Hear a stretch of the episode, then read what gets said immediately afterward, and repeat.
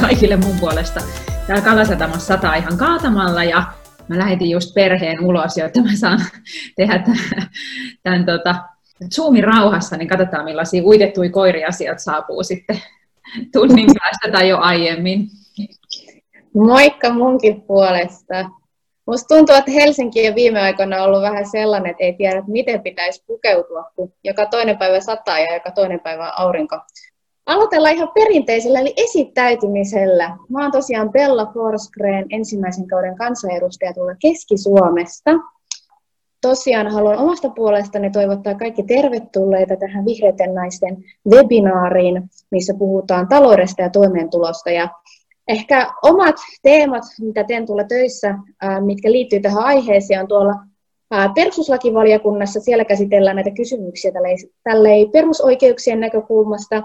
Sitten sen lisäksi on tuolla työelämä- ja tasa-arvovaliokunnassa, missä sitten käsitellään vähän erilaisia kysymyksiä, mutta aika paljon työllisyyttä, mikä nyt totta kai liittyy talouteen monellakin tavalla.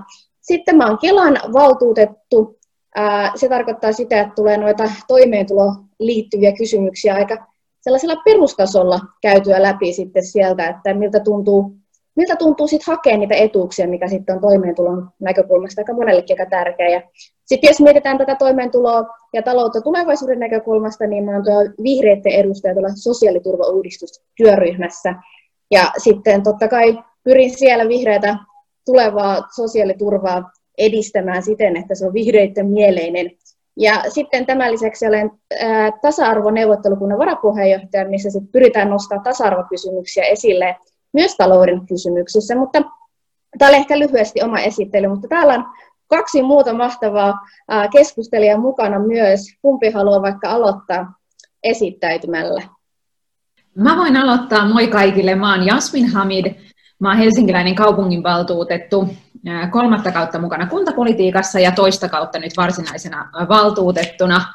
Ja kun mä kuuntelen, kuuntelin Bellan esittelyn, niin, niin tota, ajattelen, että kyllä toi kansanedustaja homma kauheena, siis niin kuin työ, toi työmäärä, kuinka paljon sullakin on jo, jo tota, erilaisia paikkoja, niin huh huh.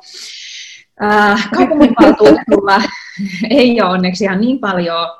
Äh, mä oon kaupunginhallituksen konserniaston varapuheenjohtaja ja sitten mä oon Hekan hallituksen puheenjohtaja ja sitten Vantaan energiahallituksen jäsen. Ja siviiliammatiltani mä oon näyttelijä tai koulutukseltani mä oon näyttelijä ammatiltani kaiken näköistä muutakin, eli sekalaisesti ja media-alalla töitä. Ja tällä hetkellä mä oon hoitovapaalla puolitoistavuotiaan poikani kanssa ja toki teen tässä ohella sitten pätkätyöläisenä sitä sun tätä, ja sitten syksyllä jään uudestaan äitiyslomalle, kun toinen lapsi tulee. Onnea vielä ihanalle uutiselle. Me ollaan tosiaan Jasminin kanssa oltu pitkään kaupunginvaltuustossa kollegoita. Mä oon Mari Holopainen ja nyt sitten helsinkiläinen kansanedustaja tämän kauden uusi, yksi uusista kansanedustajista. Ja mä toimin talousvaliokunnassa meidän vihreiden valiokuntavastaavana ja olen itse taustaltani myös kauppatieteiden maisteri, että sinänsä talousteemat on, on mulle läheisiä ja, ja tota, niitä mielellään täällä eduskunnassakin käsittelen. Sen lisäksi on mukana EU-asioissa suuressa valiokunnassa ja sitten budjettiasioissa valtiovarainvaliokunnan varajäsenenä ja vielä tulevaisuusvaliokunnan var, varsinaisena jäsenenä ja tähän eduskuntatyöhön liittyy tosiaan aika paljon kaikkia muita tehtäviä. En ala niitä kaikkia luettelemaan, mutta tota, kyllä täällä pystyy pitämään itsensä hyvin työllistettynä, sanotaan näin. On kyllä täysin samaa mieltä Marin kanssa. Hommaa kyllä riittää varmasti, mutta niin kyllä riittää kaupunginkin puolella.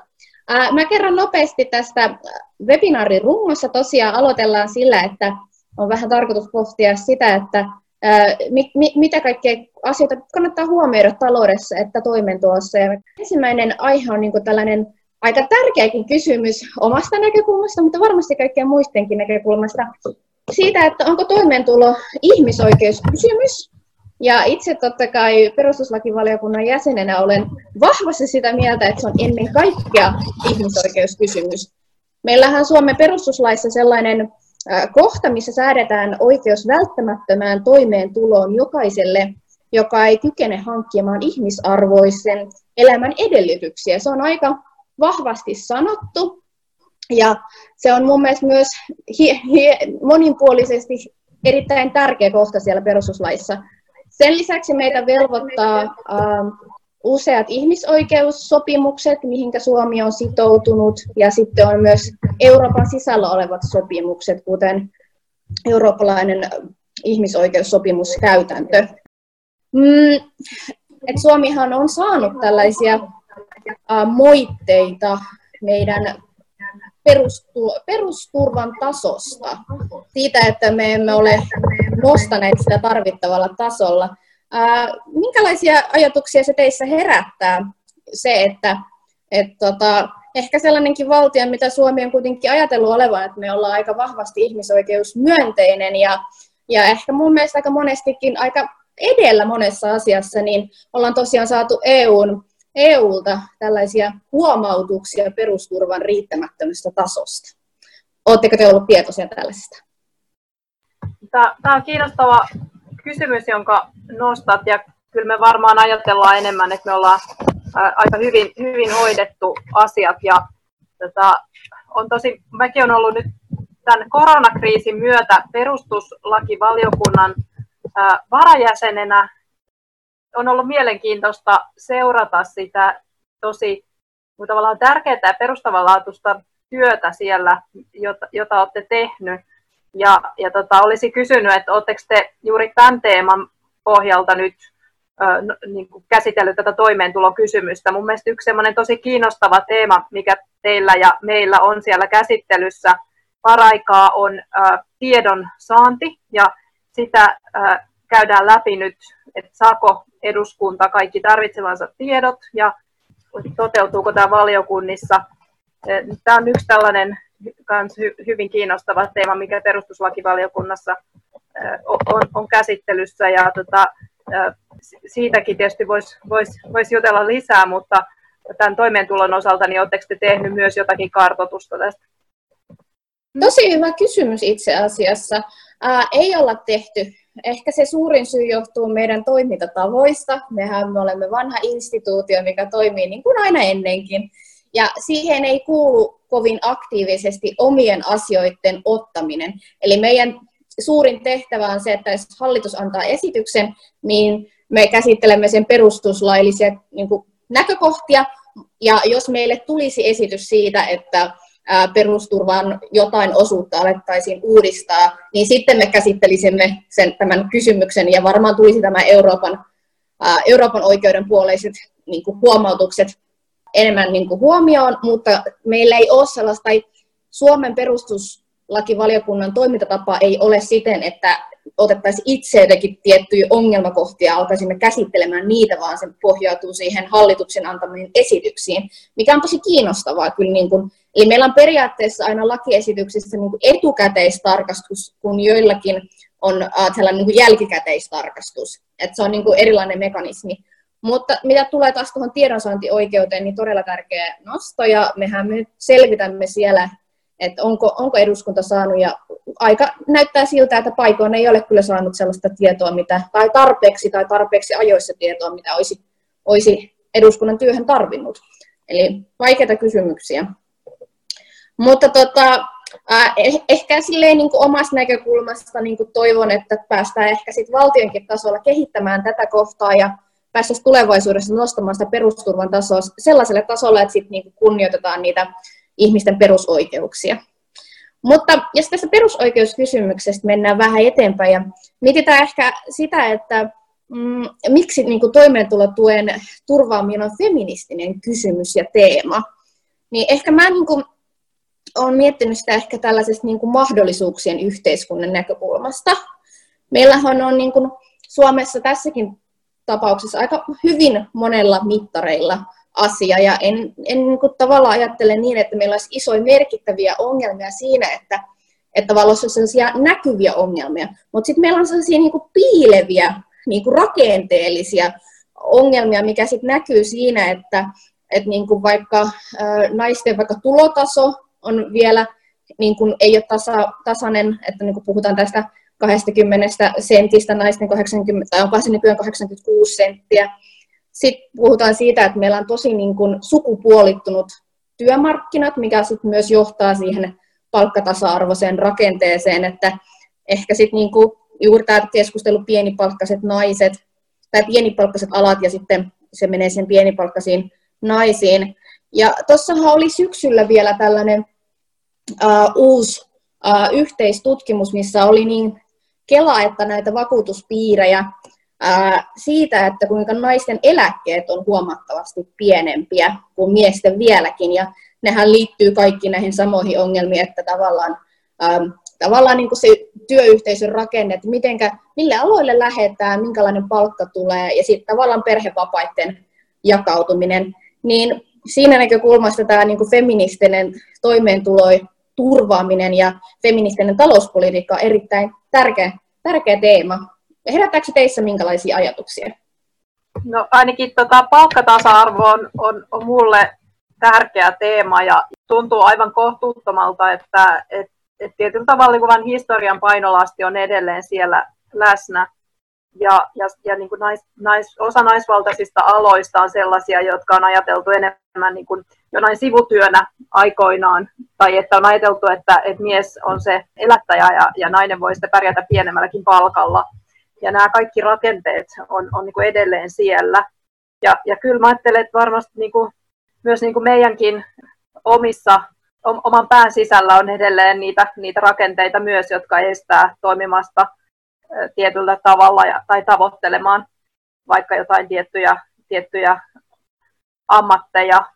Ja siksi minusta on ollut yksi hauska aloite Mothers in Business-verkosto, joka kannustaa naisia ja äitejä yhdistämään perheen ja, ja uran, ettei tarvitse valita joko tai. Ja, ja tällaiset aloitteet on, on niin kuin mitä tervetulleimpia ja, ja niin kuin tuo esiin sitä, että, että naiset on ihan yhtä lailla siellä työelämässä. Nyt tietysti tämä voi olla, että, että niin kuin täällä eduskunnassakin tapahtuu pieni muutos tällä kaudella, joka on isompi kuin mitä me ehkä huomataan nyt tässä arjessa, mutta että meillä on ä, puolueen puheenjohtajat hallituksessa naisia ja, ja meillä on pääministeri, joka on nuori nainen, niin onhan se ihan järisyttävää. Ja jollain tavalla tähän politiikkaan on ainakin nyt rytinällä tullut tämä mahdollisuus tehdä sitä sukupuolesta riippumatta ainakin niin kuin verrattuna aikaisempaan. Ja sitten toivon, että tämä seuraavaksi menee sinne teknologia-aloille ja myös toimitusjohtajien keskuuteen, jossa vielä on ihan järkyttävä iso epäsuhta ja kun katsoo, että, että mitä niin kuin uusien yritysten perustajat tai, tai tällaiset niin kuin tulolistojen kärjessä olevat ihmiset, kuinka vahvasti he ovat miehiä, niin siksi mä mietin, että niin kuin yrittäjyys on vielä semmoinen kenttä myös, jossa me tarvittaisiin rohkaisua naisille.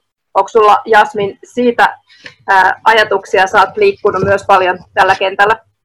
No joo, kyllähän paljon tuntuu, että, että noissa naisten ää, naisille suunnatuissa ura- tai ää, talouteen liittyvissä keskusteluryhmissä toistuu sellaiset asiat, että, että nimenomaan naiset kärsii esimerkiksi huijarisyndroomasta.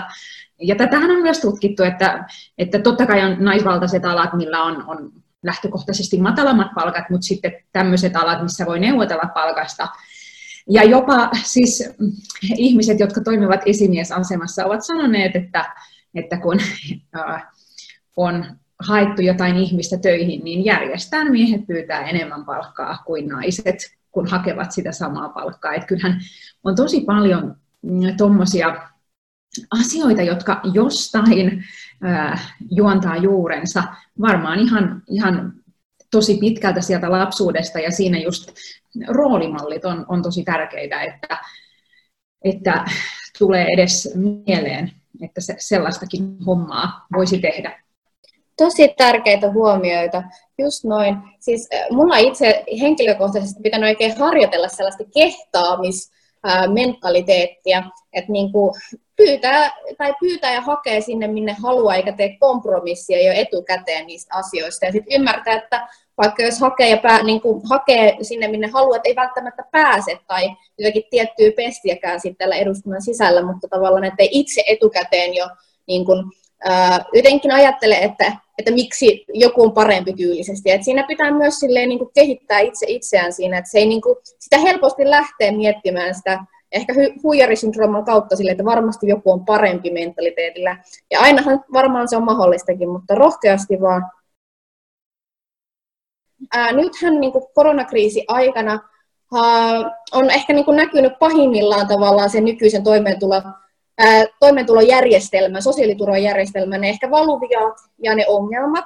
Ja mun mielestä on ollut tosi kiintoisaa nähdä, että nythän me puretaan aika monilta osin niitä osuuksia sieltä sosiaaliturvajärjestelmistä, mitkä on niin kuin rajoittanut niitä ihmisten pääsyä sinne sosiaaliturvajärjestelmän piiriin. Esimerkiksi opiskelijoilla on löyhennetty tällä hetkellä tällaisia vaatimuksia, mitä heidän pitää saada, ja sitten vaikka yrittäjät, niin yrittäjäthän on otettu nyt tällaiseen niin kuin työttömyysturvapiiriin paljon vahvemmin mukaan, mitä aikaisemmin, mikä on ollut mun mielestä erittäin tärkeää ja hienoa, mutta jos vaikka katsoo tätä byrokratian vähentämistä, niin tähän alkaa näyttää koko ajan enemmän siltä, että mentäisiin perustuloon päin. Että sehän on juuri se, mitä me vihreät olemme toivoneet, että enemmän ihmisiä saman etuuden piiriin ja vähemmän byrokratiaa. Että toivottavasti tämä ihmisten muisti säilyy myös tämän koronakriisin jälkeen, ja ehkä mietitään sitä, että ehkä tulevaisuuden sosiaaliturvajärjestelmä voisi olla enemmän mukansa ottavaa ja vähemmän ehkä sellainen, että pitää papereita pyöritellä. Tämä on minun ainut ainut toiveeni ja se olisi ehkä myös tasa-arvoista. Mutta tota, ää, minä lopetan oman puheeni vuoron siihen, että tervetuloa perustulo. Toivottavasti muutkin tähän lähtee mukaan.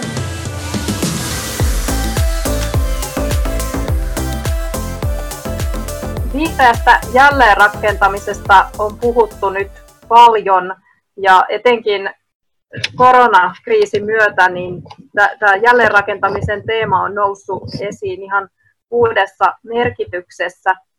Me ollaan vihreissä tehty tällainen työ kestävämmästä taloudesta ja, ja reilusta muutoksesta ja, ja niin kuin se on yhä, yhä ajankohtaisempi. Ja sen tavoitteena on, että me voitaisiin katkaista talouskasvun ja kasvavan ilmasto- ja ympäristökuorman välinen yhteys ja päästä eroon sekä päästöistä että luonnonvarojen ylikulutuksesta.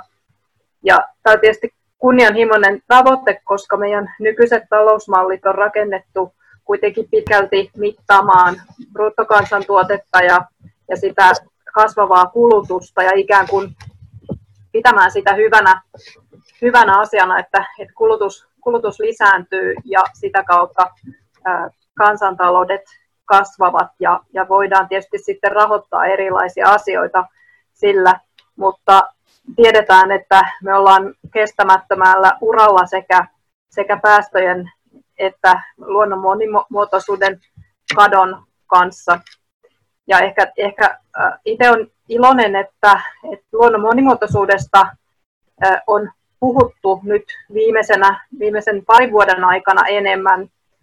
Ilmastonmuutos jotenkin rantautui tähän yleiseen keskusteluun jo hieman aiemmin, mutta sen yhteyttä luonnonvarojen ylikulutukseen ei ole ehkä ihan, ihan riittävästi käsitelty vielä tänäkään päivänä. Ja kuitenkin tiedetään, että luonnonvarojen käytöstä aiheutuu niin merkittävät päästöt, että me ei voida näitä kumpaakaan toisistaan irrallaan ratkaista. Ja siksi me tarvitaan ihan todella radikaaleja muutoksia asumiseen, liikkumiseen, ruoantuotantoon, energiajärjestelmään ja niin edelleen. Et, et, kellään ei ehkä ihan, ihan varmuutta siitä, että pystytäänkö me tämä homma hoitamaan, mutta ei meidän auta muuta kuin uskoa, että me pystytään ilmastonmuutos torjumaan tai hidastamaan siinä määrin, että, että tämä pallo säilyy elinkelpoisena ja sitten toki samalla pitää huolta, että me jollain tavalla tämä yhtälö voidaan yhdistää myös kasvuun ja työpaikkoihin, ettei me olla myöskään aiheuttamassa kestämätöntä tilannetta ihmisten elämän kannalta. Mitä mieltä te olette? Voiko talouskasvu koskaan olla täysin kestävää vai pitäisikö meidän pyrkiä pois tällaisesta tehokkuuden ja optimoinnin havittelusta ja, ja tunnustaa se, että, että talouskasvu ei ole kestävää? Mitä mieltä te olette? Aika iso, iso kysymys, mutta, mutta jos nyt miettii ylipäätänsä ihmisten kulutusta ja, ja talouskasvu kuitenkin perustuu pitkälti sille, että, että raha liikkuu, niin kyllähän ainakin länsimaissa kulutustottumukset on muuttunut enemmän siihen suuntaan, että, että tavaroiden hamstraamisen sijaan, tai ehkä ei nyt vielä sijaan, mutta lisäksi halutaan maksaa myös palveluista. Ja, ja onhan siitä tullut lyhyessä ainakin omassa kuplassani sellaista tietynlaista luksusta, että sen sijaan, että uusitaan sohvatyynyt kevään kunniaksi, niin mennään vaikka sitten staycationille saman kaupungin hotelliin tai ja siksi aikaa tilataan siivoja kotiin ja käydään vaikka hierojalla ja niin poispäin. Et, et onhan siinä niin kuin, paljon positiivistakin nähtävillä. Ja varmasti nyt jos miettii tätä koronakriisiä, niin, joka on ollut tietenkin ihan hirveä ja, ja vaikuttanut monen perheen ja yrityksen toimeentulo radikaalisti, niin kyllähän tässä sitten myös jotenkin korostuu ne sellaiset uudenlaiset elinkeinot, että miten innovatiivisia jotkut ravintolayrittäjät on ollut. Ja tuntuu, että moni tänä kevä, kesänä haluaa nimenomaan tukea kotimaisia matkailuyrittäjiä ja aikoo matkustaa, no joo, ei, ei pääsekään Italiaan, mutta, mutta vaikka pääsis, niin myös halutaan jotenkin vähän palata juurille ja vuokrata mökkiä jostain ja, ja niin poispäin. Ja ainakin omassa kuplassani tuntuu, että kaikki nykyään myös palstaviljelee ja, ja kyselee nimenomaan niiden vuokramökkien perään. Että ehkä se, että kyllähän, kyllähän tässä nyt äh, jotain valoakin tunnelin päässä on. Mulla on vähän samanlaisia fiiliksiä siinä, että jotenkin omassa lähipiirissä kyllä näkee sellaista niin kuin muutoksen muutosta ilmassa ja musta tuntuu aika monet sellaiset ystävät, ketkä, kenen kanssa on niin kuin lapsuudesta asti ollut, niin on, ollaan kasvettu aika uudella tavalla siihen, että ei tarvitse enää kuluttaa samalla lailla. Mutta sitten samaan aikaan mulla on kyllä vähän huoli siihen, että onko se vaan niin kuin mun kupla ja mun ystäväporukka, että onko se, onko se mahdollista, että sitten jotenkin itse on tavallaan kuplautunut siihen, ja sitten välttämättä valtakunnallisesti ja globaalisti kysymys ei sitten ole niin positiivisella tolalla, mutta kyllä mäkin olen toiveikas. Ehkä sitten sellainen niin kuin mun mielestä merkittävässä roolissa, että mehän on länsimaat ollaan saatu niin kuin, tehdä kulutusta sieltä huonosta tavasta kohti sinne parempaan, mihinkä kuitenkin ollaan nyt kestävämmin kulutettu nyt, vaikka nyt paljon on vielä kehitettävää, mutta sitten tavallaan on, tällä maapallollahan ei kestä sitä, että kaikki mantereet tekee sen yhtä, yhtä hitaasti sen kehityksen, kun me ollaan tehty, että sitten ehkä tällainen niin kuin kehitysyhteistyön ja tällaisen merkitys siinä, että pystytään viemään uutta teknologiaa, että ei tarvitse tehdä sitä samanlaista kulutus niin kuin rakennetta, mitä me ollaan täällä länsimaissa tehnyt, koska jos kaikki alkaa kuluttaa saman verran, mitä me ollaan vuosia aikana, niin sit, sitä se maapallo ei kyllä kestä, mutta vaikea mennä sanomaan toiselle puolelle maapalloa, että teille on oikeutta kuluttaa, kun me olemme kuluttaneet saman verran. Vaikea kysymys. Tämä on ihan, ihan järjettömän vaikea kysymys ja tietysti onneksi ihmisillä ei ole henkilökohtaisen kulutuksen kautta ainoata vastuuta eikä toisaalta mahdollisuuttakaan vaikuttaa siihen, että me voidaan ilmastonmuutos torjua, vaan aika iso osa näistä päätöksistä tehdään kuitenkin kansallisella ja kansainvälisellä tasolla tietysti ennen kaikkea ja, ja sen takia tietysti EUlla on merkittävä rooli ja onneksi onneksi Green Deal on lyönyt läpi esimerkkinä siitä, että tämä asia otetaan vakavasti ja halutaan ohjata investointeja sellaisiin kohteisiin, jotka on kestäviä. Me oltiin talousvaliokunnan kanssa just ennen, kun koronakriisi sulki kaiken tutustumassa EUn Green Dealiin ja ja tota, onhan se sillä tavalla kiinnostava kokonaisuus, että on siihen paketoitu paljon sellaistakin, mitä on tehty jo aikaisemmin, mutta joka nyt niin kuin sopii sen Green Dealinkin frameworkiin. Ja toki sitten se pystyy sitä kautta ohjaamaan myös vaikkapa nyt esimerkkinä ruoantuotanto niin sitä kestävämmälle tasolle, mutta toisaalta siihen kyllä kans kaikkiin tällaisiin vihreisiin investointeihin toki liittyy sitten se kysymys, että onko ne aidosti sellaisia, että ne myös luonnonvaroja kohtelee sillä tavoin, että et, et ne on kestäviä. Mutta et, et täydellisiä ratkaisuja ei ole, mutta näen, silti tosi positiivisena merkkinä sen, että se ympäristövastuu ja ilmastonmuutos puhe ei ole vain enää puhetta missään puolueessa ehkäpä, vaan että nyt on niin oikeasti sitouduttu sitten tämän kaltaisiin vihreisiin investointipaketteihin, kun, kun, kun Green Deal sitten edustaa. Ja Suomessa ollaan nyt saatu, uskallan sanoa, että vihreiden ansiosta, koska mehän ollaan toki pidetty ääntä aina luonnonsuojelurahoituksesta, niin ennätykselliset summat luonnonsuojelun Suomessa, mikä on tosi hieno ja ihana juttu. Ja pystytään, pystyttiin jatkamaan soiden suojelua, joka tyssähti viime hallituskaudella sitten hyvin ikävällä tavalla. Ja, ja tota, ollaan myös saatu kansallispuistoihin retkeilyyn aika merkittävät määrät lisärahoitusta ohjattua. Että nämä on sellaisia hyvin, hyvin konkreettisia keinoja, joita me ollaan pystytty edistämään nyt sen myötä, että, että vihreät on hallituksessa.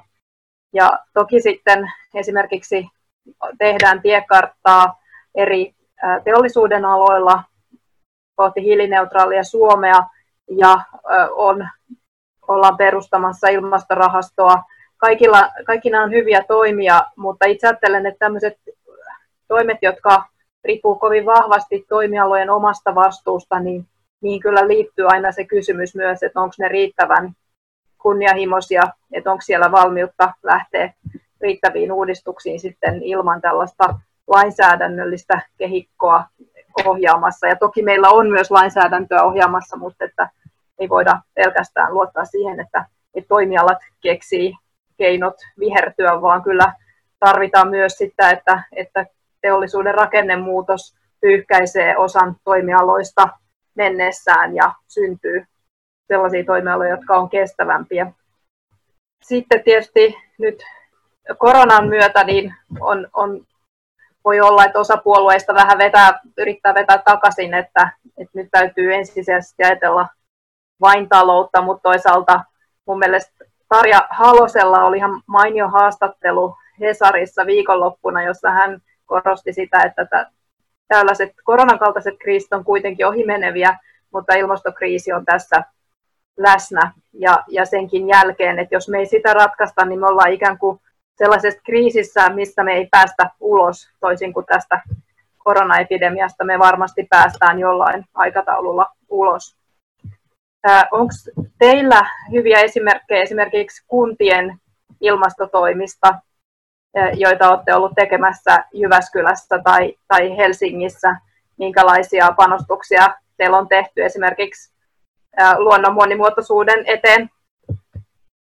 No Helsingillähän on tämä hiilineutraali Helsinki-tavoite, joka sit sitoo kaikkia Helsingin toimijoita, eli, eli ihan niin kuin, virkakunnasta sit Helsingin omistamiin yhtiöihin, että, se äh, sinne sitten jalkautuu. Ja esimerkiksi, mainitsen nyt esimerkiksi tämän Helsingin kaupungin asunnot, jonka hallituksessa tosiaan itse olen, niin, niin siellähän sitten se tarkoittaa esimerkiksi sitä, että peruskorjausten yhteydessä yhteydessä tehdään taloista energiatehokkaampia ja laitetaan vesimittarit, jotta asukkaat voivat omalla kulutuksellaan vaikuttaa myös omiin asumiskustannuksiin ja näin, että, että sit se sitä kautta, kun päättäjien tasolla tehdään joku tämmöinen päätös, mihin sitoudutaan, niin, niin sitten se jalkautuu sinne todella konkreettisesti myös niin kuin ihan tavallisten kaupunkilaisten arkeen.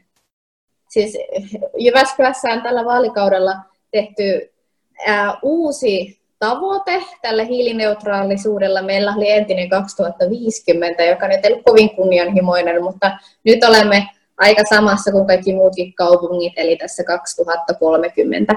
Äh, mutta on meillä Jyväskylässäkin edistyksen lisäksi äh, on haasteita, sekin liittyy tähän energiamuotoon, että jos täällä Helsingissä on hiilivoimala, niin Jyväskylässä turpe, turve on aika vielä liian kovassa käytössä ja sitten kun miettii sitä, että, että jos sen turpeen saa jossain vaiheessa sieltä pois, niin sittenhän siellä poltetaan puuta ja puukaan nyt ei ole sen parempi vaihtoehto, tai no parempi vaihtoehto on, mutta ei kuitenkaan hyvä vaihtoehto sekään itsessään, että isoja haasteita on Jyväskylässäkin energiasektorilla, vaikka sitten ilmastotavoitteita ollaankin saatu eteenpäin.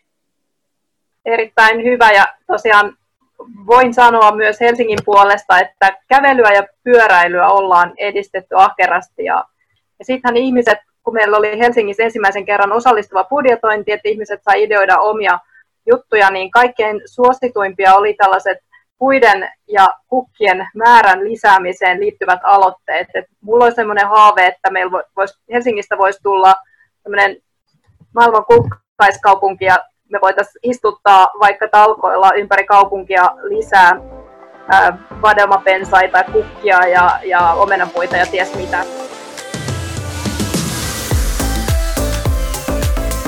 Mä itse olen siis yksityissijoittaja, tykkään käyttää termiä tavissijoittaja, eli Eli harrastan osakesijoittamista ja lisäksi mulla on yksi sijoitusasunto ja sitten kirjoitan sijoittamisesta blogia ja, ja sitten äh, kun joskus olen telkkarissakin näytellyt, niin sitä kautta on sitten ollut joitain lehtihaastatteluja ja olen päätynyt mediaankin puhumaan sitten tästä sijoitusharrastuksesta.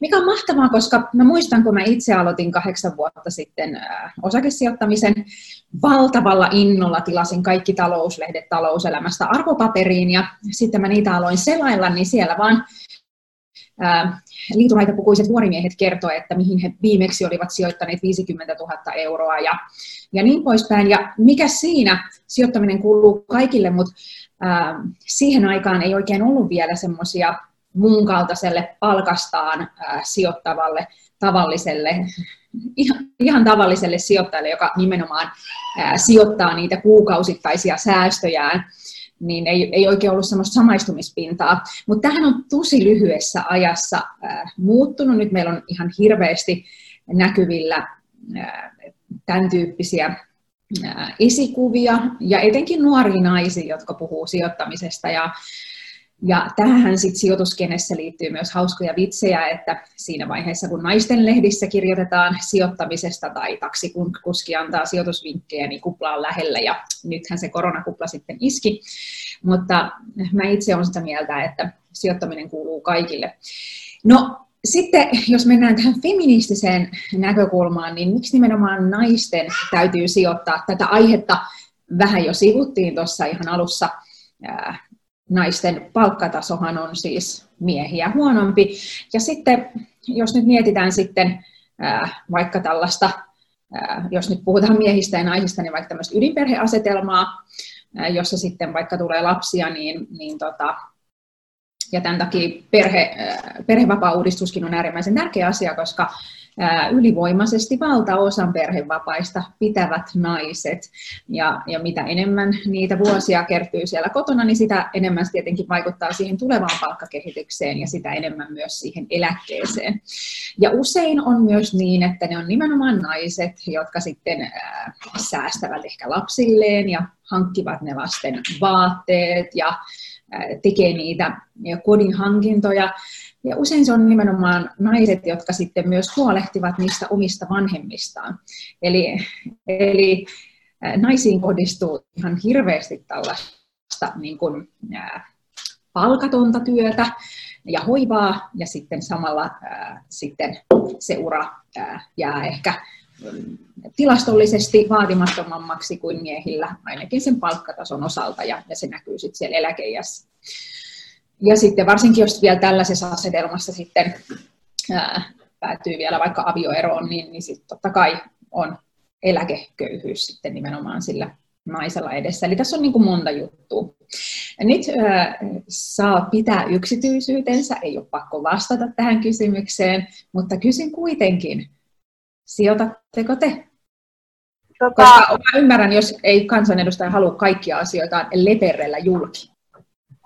Ää, no, eikö kansanedustajien pitää aina tietysti olla tota, myös, myös kaikki avoimesti ää, kertomassa, jos on jotakin sidonnaisuuksia, että se on ihan hyvä, hyvä kysymys, mutta itse siis lähinnä asunto, ää, asuntojen kautta tosin olen nyt, nyt myynyt sen asunnon, joka meillä oli vähän aikaa ää, vuokralla, mutta ää, olen, olen siis omistanut asuntoa, ää, jota, jota on vuokrattu ja, ja tot, totta kai niin kuin on samaa mieltä, että ihmisten pitää, naisten pitää myös saada mahdollisuuksia sijoittamiselle ja, ja sellaisille järkeville toimille, ettei kannata rahoja makuuttaa pankkitilillä, ja vaan, vaan tota, päästä osalliseksi myös, myös sijoittamisesta. Ja, ja tosi hienoa, että sä oot Jasmin tehnyt siitä lähestyttävää ja varmasti moni on sun kautta innostunut myös tutkailemaan omia mahdollisuuksia, vaikka ihan tavallisesta palkasta pistää sivuun ja Joo, oli minusta tosi hyvä kysymys. Ää, siis joo, kyllä mä sijoitan, mutta mä sanon, että mä oon aika alkutekijöissä tässä asiassa. Siis pitää tunnustaa tässä vaiheessa, että mä oon Jasmin lukenut tosiaan sun blogia, ja mä kuuntelen ihan aktiivisesti Nurnetin myös näitä Rahapodi tota, podcasteja, ja sä oot vieraillut sielläkin pari vuotta sitten, että mä niin löysin senkin, senkin olen kuunnellut. Minä olen kuunnellut ollut aktiivisesti nyt tässä mukana, mutta siis Joo, ehkä mä olisin kysynyt sulta takaisin. Mä oon huomannut sellaisen, että itse olen niinku syyst, niinku sijoittanut tuohon rahastoihin, ja mä oon huomannut, että aika monet mun kaverit, tai siis tosi harva itse asiassa mun ystävistä sijoittaa, mutta ne naispuoliset, jotka sijoittaa, niin aika monesti sijoittaa rahastoihin. Ja sitten tosi monet miespuoleisista, ketkä sijoittaa, niin sitten saattaakin sijoittaa niihin osakkeisiin suoraan. Ja sitten sä oot ehkä tällainen niin kun, ehkä tavallaan tuonut sitä osakesijoittamista esille, mikä mun mielestä on tosi hyvä. että tässä niin kuin itse, mä en tiedä kuinka iso tilastollinen ää, tässä ero on, mutta ainakin omasta ystäväpiirissä on. Ja ehkä itse on ehkä sit vähän kaivannut vielä sitä perusosaamista enemmän, että uskaltaa lähteä sinne osakesijoittamiseen. Ja ehkä siitä kuulisinkin mielelläni lisää, että miten sä innostut lähteä just niin kuin sijoittamaan osakkeisiin. Mäkin olen aloittanut rahastosijoittajana ja rahastosijoittaminen tai rahastosäästäminen on aivan älyttömän helppo tapa aloittaa se sijoittaminen. Ja, ja itse asiassa tätä on tutkittu, että se on jopa parempi tapa tehdä voittoa kuin ostaa osakkeita. Totta kai jälleen kyse on tilastoista. Eli on semmoisia pörssihaita, jotka on erittäin menestyviä osakepoimijoita. Mutta tilastojen valossa se, että ostaa ja myy osakkeita, niin se tietenkin lisää niitä sijoittamiseen liittyviä kuluja, jolloin, jolloin tietenkin ne tuotot heikkenee. Ja sitten ilmeisesti kuitenkaan me ihmistemme ole niin fiksuja kuin kuvittelemme olevamme. Eli tilastollisesti, jos sijoittaa vaikka johonkin indeksiin, indeksi voi olla vaikka semmoinen, että, valitsee, että tämä indeksi valitsee esimerkiksi Helsingin pörssin 25 vaihdetuinta osaketta. Se on yhdenlainen indeksi. Ää, niin tota, että sijoittaa siihen joka kuukausi, niin, niin, tota, niin todennäköisemmin pärjää jopa paremmin kuin sellainen, joka sieltä Helsingin pörssistä kuvittelee tietävänsä, että mitä yhtiöitä sieltä kannattaa ostaa. Tätä on siis tutkittu. Ja, ja tästä oli Warren Buffettillakin joku veto veto jonkun sijoittajakaverinsa kanssa löytyy googlaamalla varmasti juttuja siitä, että toinen, olikohan se aikajänne kahdeksan vuotta, että toinen sijoitti vain indeksiin ja toinen sitten osakepoimi, niin indeksisijoittaja voitti siinäkin. Ja Warren Buffettkin on tämmöinen maailmankuulu sijoituskuru, jos ei ole kaikille tuttu, niin hänkin on neuvonut meitä talviksi sijoittamaan vain indeksi. Mutta siitä huolimatta luulen tietäväni paremmin, no ei kyse ei ole siitä, vaan mä mä tosiaan aloitin sijoittamisen rahastoja, mä en silloin niin kuin ajatellut, että se on nimenomaan sijoittamista, vaan oma pankkini vaan ehdotti, että mitä jos laittaisit 50 kuusi tähän rahastoon ja 50 kuusi tähän rahastoon. Ja mä sanoin, että okei, koska sehän on helppo tapa säästää. Ja, ja niillä mun silloisilla palkkatuloilla se 100 euroa kuussa oli sellainen summa, mitä mä en huomannut, kun se palkkapäivänä lähti sieltä tililtä pois. Se on poissa silmistä, poissa mielistä siellä rahastossa jolloin se tavallaan on huomaamatonta se säästäminen. Ja, ja sitten mä en nyt muista kuinka kauan mä tein tätä, mutta sinne oli sitten kertynyt semmoinen mukava pesämuna, että jossain vaiheessa kun mulla, mua sitten alkoi sijoittaminen kiinnostaa ja mä luin ystäväni kehotuksesta Emilia Kullaksen ja Ninni Myllyajan ensimmäisen kirjan, jonka nimi oli Mitä jokaisen kotiäidin ja muidenkin naisten tulisi tietää sijoittamisesta. Ja siellä oli tämmöinen kuva korkoa korolle ilmiöstä. Ja mä ajattelin, että tähän mä haluan mukaan, että kyllähän nyt ilmainen raha kiinnostaa, jos mikä. Ja sitten sain vähän semmoista itseluottamusta niin mä nostin ne rahat sit ulos ja ajattelin, että mä haluan itse päättää, mihin rahani laitan. Ja toki tässä alusta alkaen oli myös ajatuksena se, mikä nykyään on myös valtava trendi sijoittamisessa, on tämä vastuullinen sijoittaminen. Eli vaikka varmastikaan yksittäisen piensijoittajan sijoituksille ei maailmanlaajuisesti ole merkitystä sillä, että että ostaks mä öljyyhtiötä vai, vai jotain ehkä vähemmän pahisfirmaa. Mutta sitten mulle henkilökohtaisesti sillä on tosi paljon merkitystä. Se tekee siitä sijoittamisesta tosi kiinnostavaa ja, ja mä jotenkin ajattelen sen niin, että se sijoittaminen on mulle tavallaan intohimo ja kiinnostuksen kohde, ja se nivoutuu täysin tähän politiikkaan. Siinä ei niin tarvi etsiä erikseen aikaa, vaan mua kiinnostaa talous, mua kiinnostaa politiikka, mua kiinnostaa yhteiskunnalliset aiheet, ja näähän kaikki liittyy toisiinsa. Ja toki sitten, jos siinä tavallaan sitten saa sitä korkoa korolle ajan myötä tapahtuu, siis useassa kymmenessä vuodessa, niin, niin todella on mahdollista myös sen kivan harrastuksen lisäksi saada myös huomattavaa voittoa. Jasmin, täällä on kysymys sulle. Mikä on paras vinkki, minkä antaisit aloittelevalle sijoittajalle? Mm, no, mulla on ehkä muutama vinkki. Ensin ihan sellaiselle, joka vasta ajattelee sijoittamista, niin, niin, niin tota, ensin itse säästäisin käteispuskurin, ellei sellaista jo ole. Eli en missään nimessä sijoittaisi kaikkia rahoja. Martat muistaakseni neuvoi, että pitäisi olla kolmen kuukauden palkkaa vastaava summa tilillä. Jokainen voi valita sen, että mikä itselle on se. Mutta sitten kun se on kasassa, niin sitten niitä muita rahoja voi alkaa sijoittaa. Ja ja paras vinkki varmaan mulla on se, että, että aloittaa rauhassa ja pienillä summilla.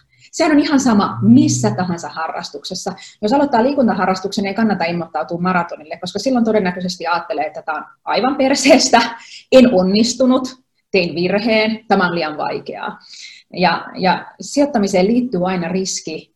Sitä riskiä voi kuitenkin hallita tosi monella tavalla. Yksi niistä on hajauttaminen, eli ostaa joko erilaisia osakkeita tai jotain hyvin hajautettua rahastoa, ja toinen niistä on aika. Eli päättää jo etukäteen, että, että sijoitan tosi pitkällä aikaperspektiivillä. Tästä konkreettinen esimerkki. Jos olisi aloittanut sijoittamisen vaikka viime syksynä ja tarttisi niitä rahoja nyt syksyllä, niin varmasti harmittaisi, ja todennäköisesti sijoituksille on käynyt, no joo, nythän tämä koronakriisi on itse asiassa yllättänyt meitä ja, ja, ja, ja pörssikurssit on toipunut yllättävän nopeasti, en tiedä romahtavatko uudestaan, mutta että, mutta että on tapahtunut tosi yllättävä romahdus. Mutta sen sijaan, jos on aloittanut viime syksynä ja ajattelee tarvitsevansa rahoja vaikka kahdeksan tai 20 vuoden päästä, niin hyvin todennäköisesti historian saatossa siis pörssikurssit ovat nousseet aina ajan saatossa, vaikka siellä välissä on tullut pudotuksia, mutta pitkällä aikajänteellä ollaan noustu.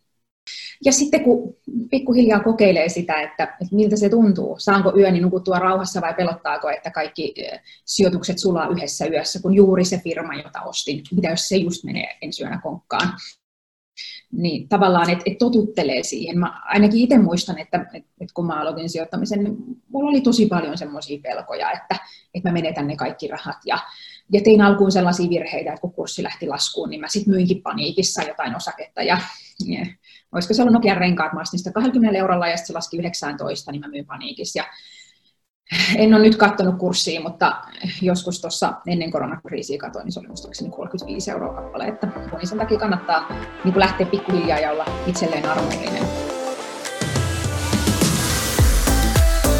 Talous ja, ja toimeentulo kuuluu kaikille. Se on niin kuin ihmisoikeuskysymys, mikä perusta, perusta pitää olla kunnossa niin sukupuolesta, iästä, kyvykkyydestä tai terveydentilasta tai mu- muusta taustatekijästä huolimatta ja itselläni on tosi vahva toive, että sitä tulevaisuuden turvaa rakennetaan kaikki ihmiset huomioiden. Kiitos munkin puolesta ja muistetaan pelastaa maailmaa ja muistakaa olla ehdolla tietysti kuntavaaleissa. Kyllä. Kiitoksia omasta puolestani.